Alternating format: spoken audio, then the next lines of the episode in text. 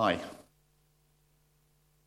So we're continuing, as Dan's mentioned, in our series of um, Devoted, and um, we've, we've already looked at some of these, but it particularly focuses on this verse from um, Acts chapter 2 and verse 42, where we read that the, the, the distinctive features of the early church are, are these. They devoted themselves to the apostles' teaching and to fellowship, to the breaking of bread, and to prayer.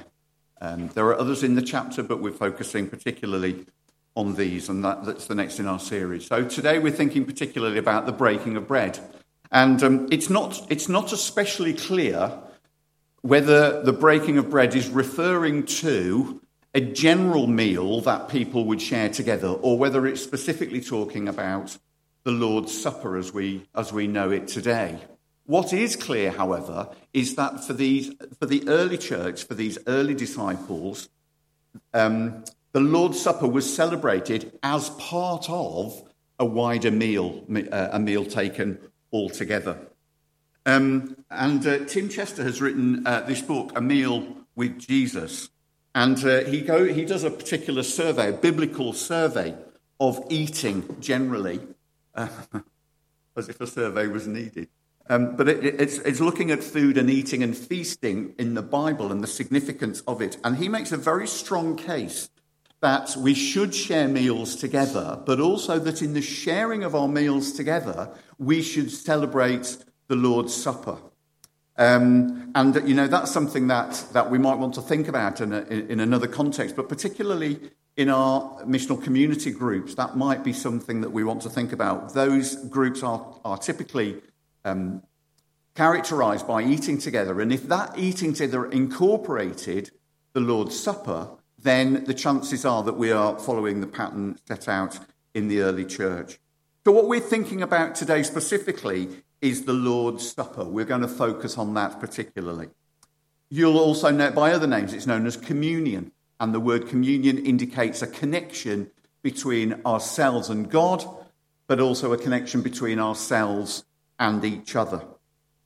It's also known as uh, the Eucharist. In some uh, Christian denominations, they refer to it as the Eucharist. Eucharist is a Greek word that means um, thanksgiving. And when we think about the Lord's Supper, when we think about the Eucharist, haven't we got plenty that we need to be thankful for? And so coming to God is a very natural uh, response to that. So I'm going to just pray for us as we turn to God's word. Pray with me. Let's just bow our heads and be quiet for a moment. And as we turn to God's word,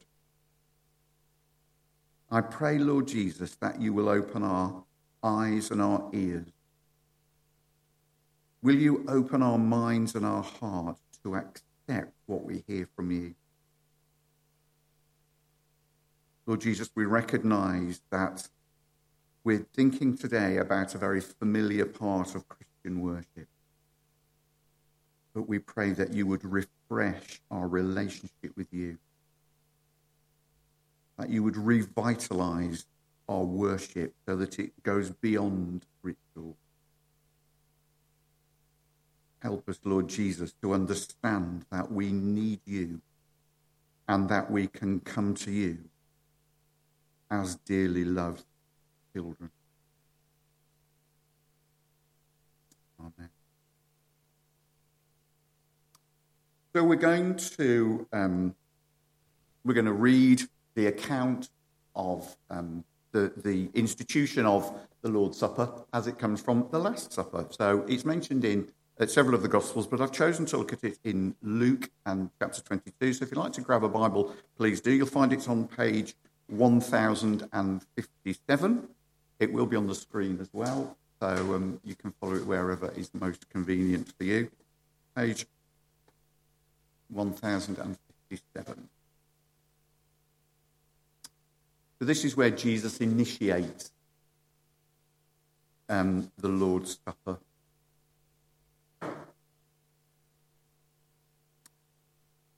So starting at verse 7 of chapter 22. Then came the day of unleavened bread on which the Passover lamb had to be sacrificed. Jesus sent Peter and John, saying, Go and make preparations for us to eat the Passover.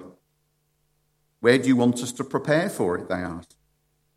He replied, As you enter the city, a man carrying a jar of water will meet, you.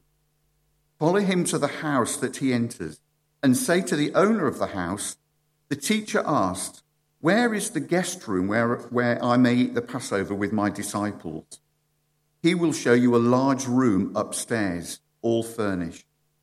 Make preparations there. They left and found things just as Jesus had told them. So they prepared the Passover. When the hour came, Jesus and his apostles reclined at the table, and he said to them, I have eagerly desired to eat this Passover with you before I suffer. For I tell you, I will not eat it again until it finds fulfillment in the kingdom of God. After taking the cup, he gave thanks and said, Take this and divide it among you. For I tell you, I will not drink again from the fruit of the vine until the kingdom of God comes. And he took bread, gave thanks, and broke it, and gave it to them, saying, This is my body given for you. Do this in remembrance of me. In the same way, after the supper, he took the cup, saying, This cup is the new covenant in my blood, which is poured out for you. But the hand of him who is going to betray me is with mine on the table.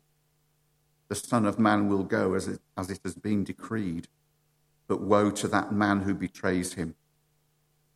They began to question among themselves which of them it might be who would do this.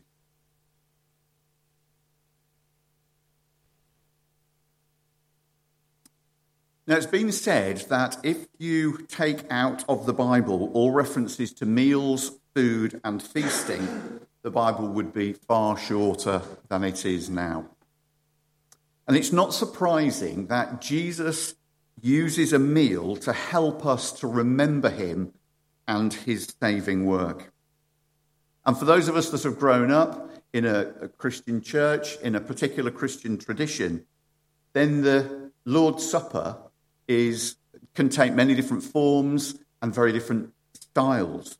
And you know, you might have a particular favourite, and here at Oikos we've done it in a number of different ways. And um, it, in many ways, it doesn't much matter, but but the meaning behind it is particularly important. In this Tim Chester's book, he poses though this really important question. It's a really challenging question. If your church stopped celebrating communion, what difference would it make to your life? If your church stopped celebrating communion, what difference would it make in your life? When we were kids growing up, if it was a school day, we always had a cooked breakfast. Now, one of my older brothers, David, I'll name him and shame him, he, um, he was really bad at getting up in time.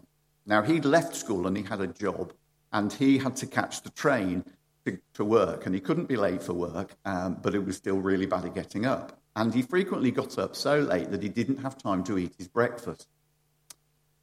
And my mum cracked on the idea that it would be great if his breakfast were put into a sandwich, wrapped in a bag, and she stood at the front door, and as he came charging down the stairs with seconds to go before the train left, then she would give him the bag and he would run out the door and catch the train. And this continued for quite some time.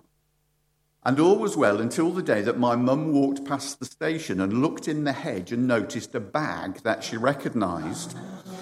And sure enough, she pulled it out and looked inside, and there was the sandwich that she, his breakfast sandwich that she'd made that day. On further investigation, it transpired that there was a whole heap of bags containing breakfast sandwiches that had been thrown in the hedge on the way to the station over goodness knows what period of time. She had some words to say about that. I don't know why David took the decision not to eat his sandwich, but he rejected that meal. He treated it with complacency, with indifference, maybe even with embarrassment. And I couldn't help but wondering when it comes to the Lord's Supper if we treat it in a similar way. I wonder if it's become a meaningless ritual. I have to say, and I have to confess that there have been many times when I've taken part, and my mind's not, and my heart have not been in it. And uh, that's not what it should be about. Tim Chester responds further by suggesting this The Lord's Supper should be a meal we earnestly desire to eat. We should approach it with anticipation, with longing, with excitement, with joy. The Lord's Supper should be a joyous occasion, a vibrant meal with friends, a feast. I'm not sure what your lived experience is. And it's right and proper that when we approach the Lord's Supper, then we should do it with reverence and with respect. But it doesn't need to be somber and morbid and awkward. It really should be a feast and a celebration, a spiritual feast and a fantastic celebration.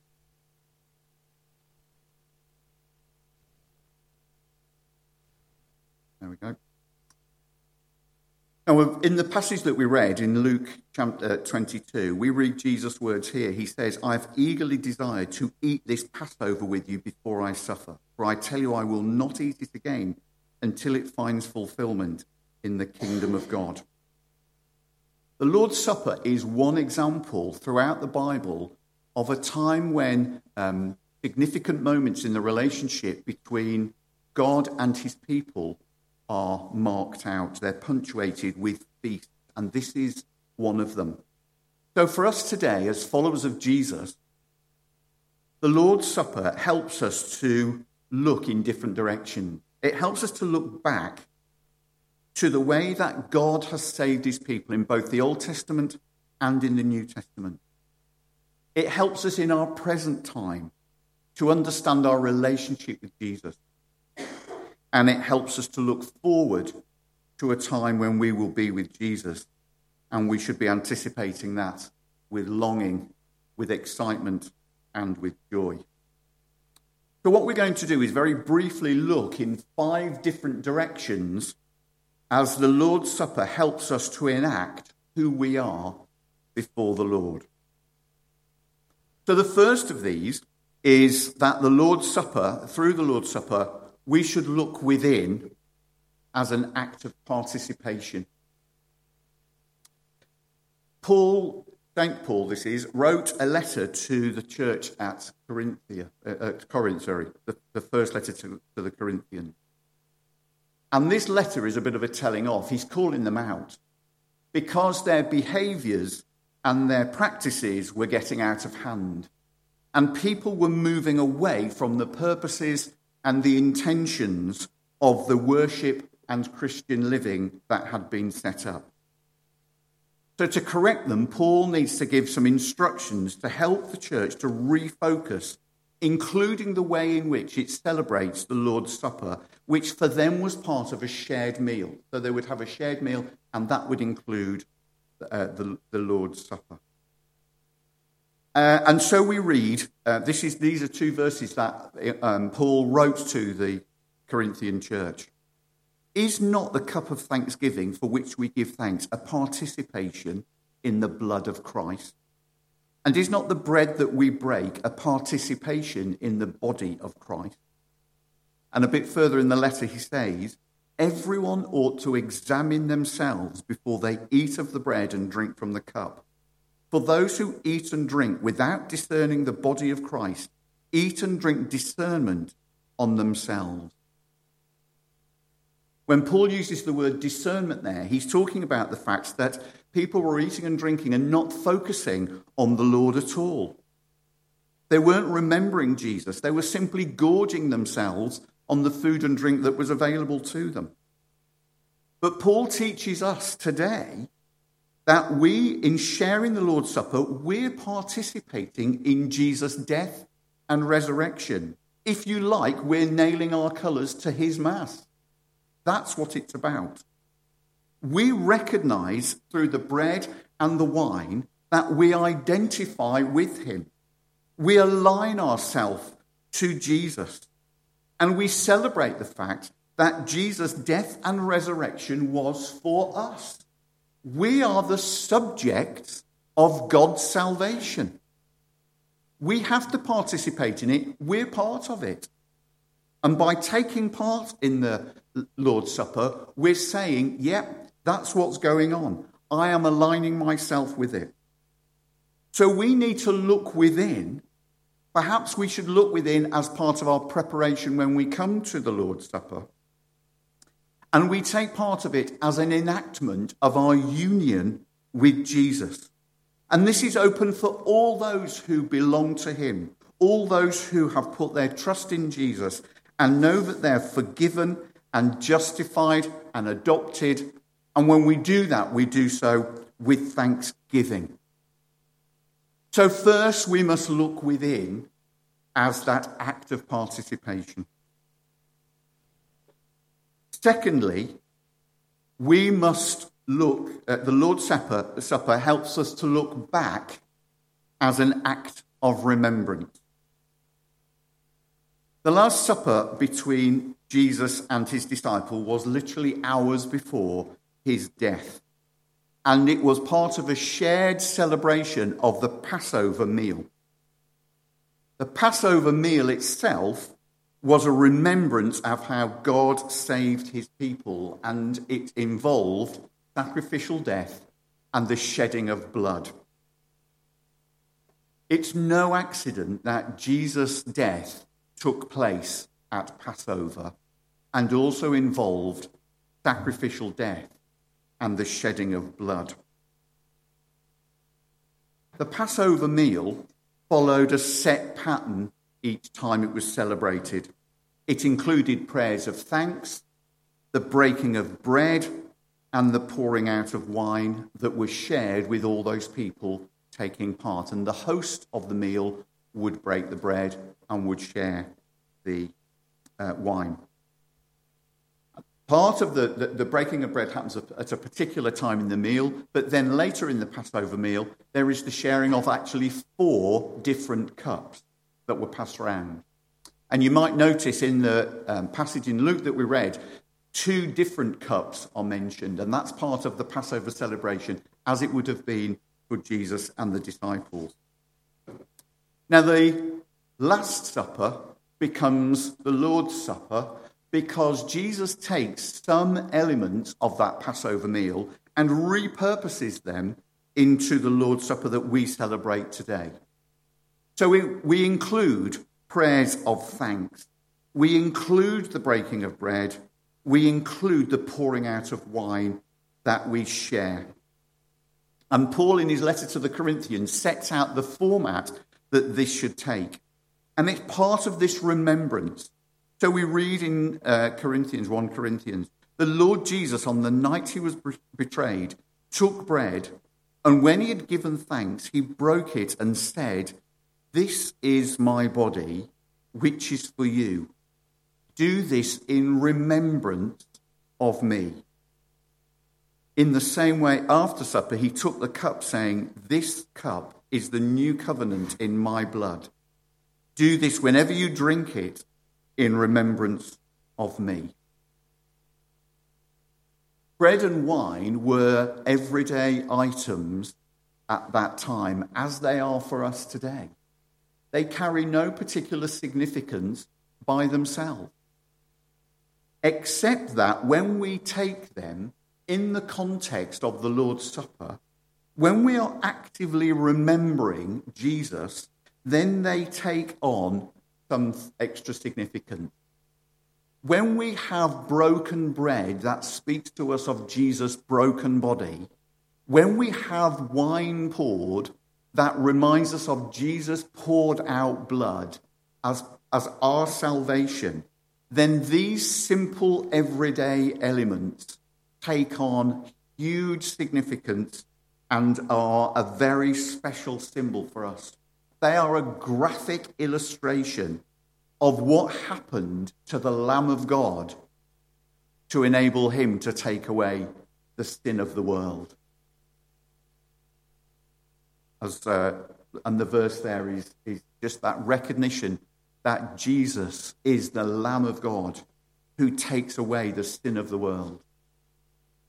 So, as we take communion, as we share bread and wine, we're reminded that our sins have been paid for. We are free. We're forgiven. We're acquitted. And we're adopted. When we take part in the Lord's Supper, we are saying, I choose to remember.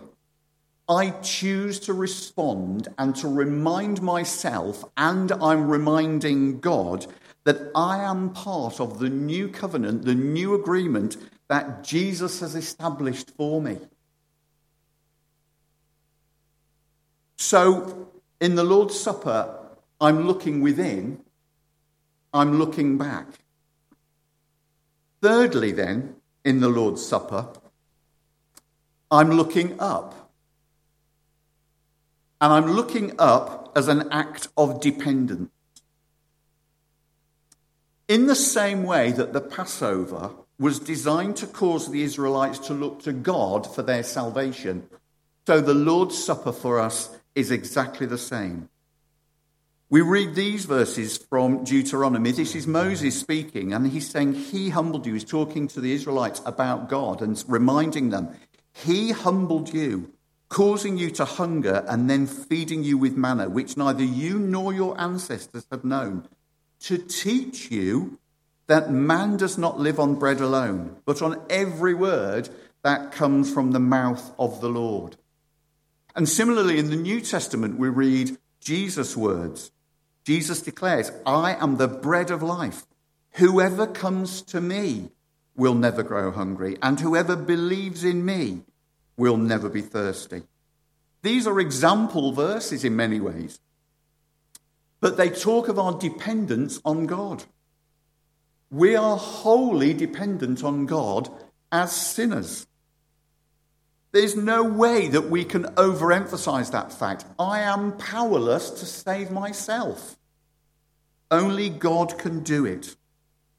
David, as he wrote the Psalms, was very conscious of this, and frequently in the Psalms there is reference to his dependence on God.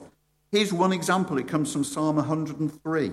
David says this for as high as the heavens are above the earth, so great is his love for those who fear him.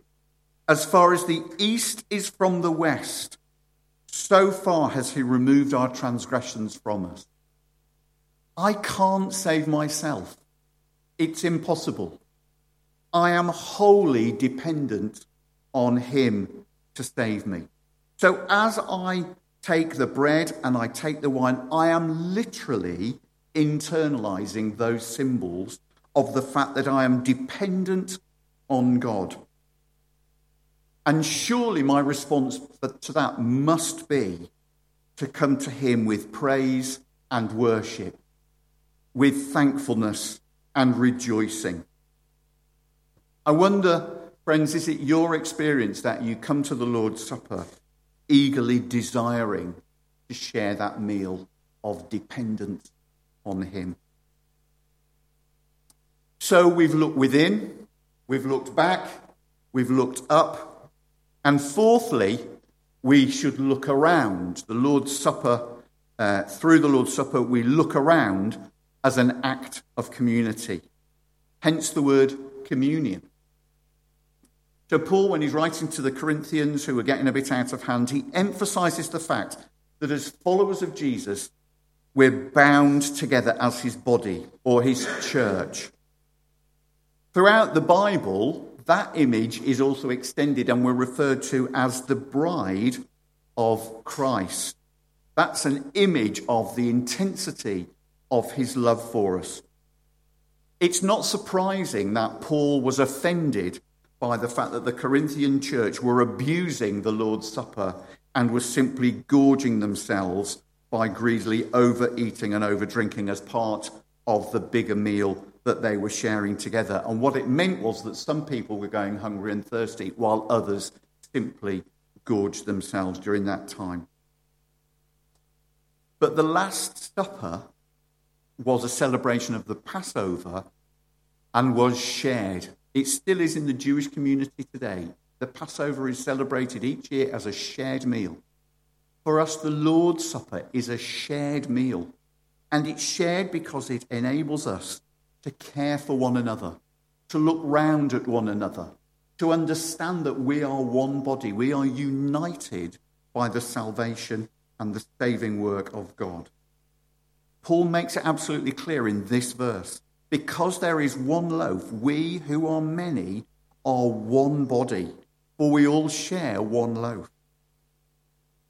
And it's often the case that as we celebrate the Lord's Supper, the intimacy of that meal provides us with the opportunity to care for one another in spiritual ways, in emotional ways, maybe even in physical ways as well, through conversation, through encouragement, through prayer for one another. And the Lord's Supper uh, provides that opportunity for us. So we look within, we look back, we look up, we look around, and finally, we can look forward. We look forward as an act of formation.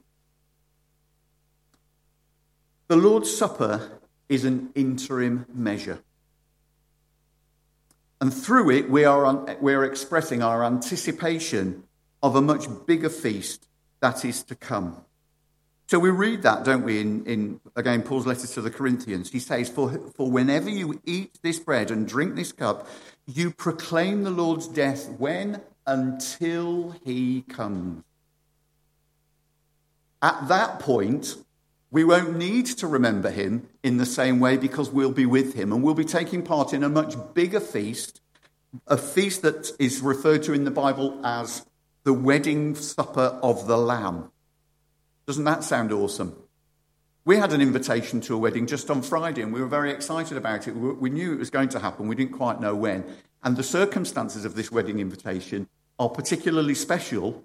And we were very excited to receive this invitation to a wedding. But you know, we are all invited, if we belong to the Lord, we're all invited to a wedding feast. The wedding feast that Jesus is going to hold for us. And I tell you, it's going to be some awesome kind of a feast. And as we take part in the Lord's Supper, so we're anticipating that. It's a bit like the amuse bouche, if you like, of what's to come. The amuse bouche. See me later, I'll explain all. It's an appetizer. That's what it means. It's an appetizer. It's going to be awesome. The feast that we look forward to. so as we share the Lord's Supper, it's the Lord is saying to us, and this is just a taste of what's to come. There is a fantastic feast that is waiting for us.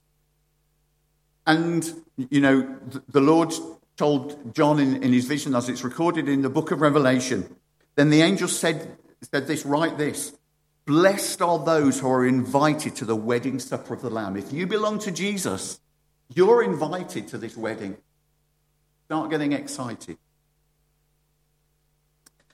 As we repeatedly then take part in the Lord's Supper, we're learning and relearning who we are as God's children and as members of his family. As we take part in the Lord's Supper, we're reminding ourselves that we are subject to his will and that we have responsibility towards one another. We are actively practicing or actively developing our faith as we take part. In the Lord's Supper, we actively develop resting on the finished and completed work of Jesus. We are actively developing our devotion to one another. We actively receive God's gift and blessing we actively develop our service above ourselves. We actively develop humility and generosity. So in the Lord's Supper, we look within. We look back. We look up. We look around and we look forward. And our response to that has to be that we celebrate the Lord's Supper together, doesn't it? We have to look in all five directions as we celebrate the Lord's Supper together. So that's what we're going to do. In a moment or two, Dan is going to come and sing a song over us as we prepare. So as we prepare, please look within. Then we're going to come to the bread that's on the table. And there's something I think um, where we're active about breaking the bread that helps with our remembrance of Jesus' broken body. So on your tables, break the bread and share it. And there's an opportunity for you to pray. There's sheets on the table there that will just guide you through. So we'll start with a period of preparation, and Dan's going to sing to us while we prepare. Then we'll come to the bread where we can um, pray.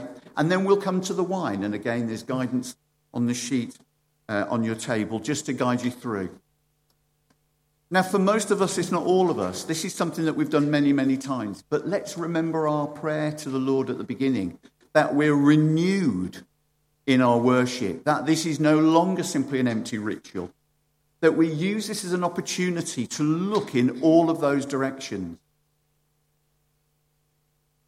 To look within and to be prepared, to look back as an act of remembrance, to look up as an act of dependence, to look around as an act of community, and to look forward as an act of formation. Let's celebrate and feast together in the Lord's Supper.